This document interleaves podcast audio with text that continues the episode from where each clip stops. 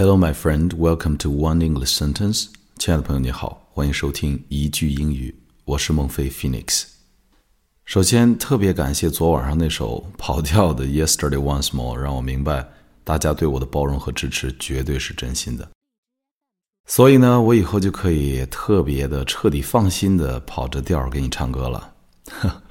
开玩笑，其实真心的希望能继续这样有机会跟你聊聊天儿，和你分享英语的乐趣和魅力，跟你说晚安的感觉。嗯，接下来复习上期一句英语的句子。真正的友谊最美之处就在于了解和被了解。One of the most beautiful qualities of true friendship is to understand and to be understood. Okay, one more time. 再来一次。One of the most beautiful qualities of true friendship is to understand and to be understood. 这种了解和被了解的感觉，其实类似于相互的陪伴，就像手机那头收听节目的你一样，每次都会给我鼓励。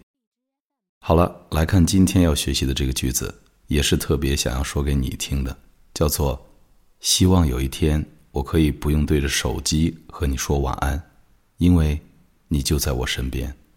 I wish someday I could say goodnight to you without my phone, because you are on my side. I wish someday，我希望有一天 I could say goodnight to you without my phone, because you are on my side. I wish someday I could say goodnight to you without my phone because you are on my side. 好了，稍微加快速度。I wish someday I could say goodnight to you without my phone because you are on my side. I wish someday I could say goodnight to you without my phone because you are on my side. Lots of time，最后一遍。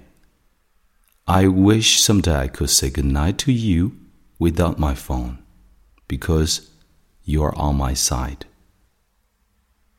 好了，这次真的要跟你说晚安了。关注微信订阅号“英语美文朗读”，邂逅更多暖声美文。我是孟非 Phoenix。Thank you for listening and good night.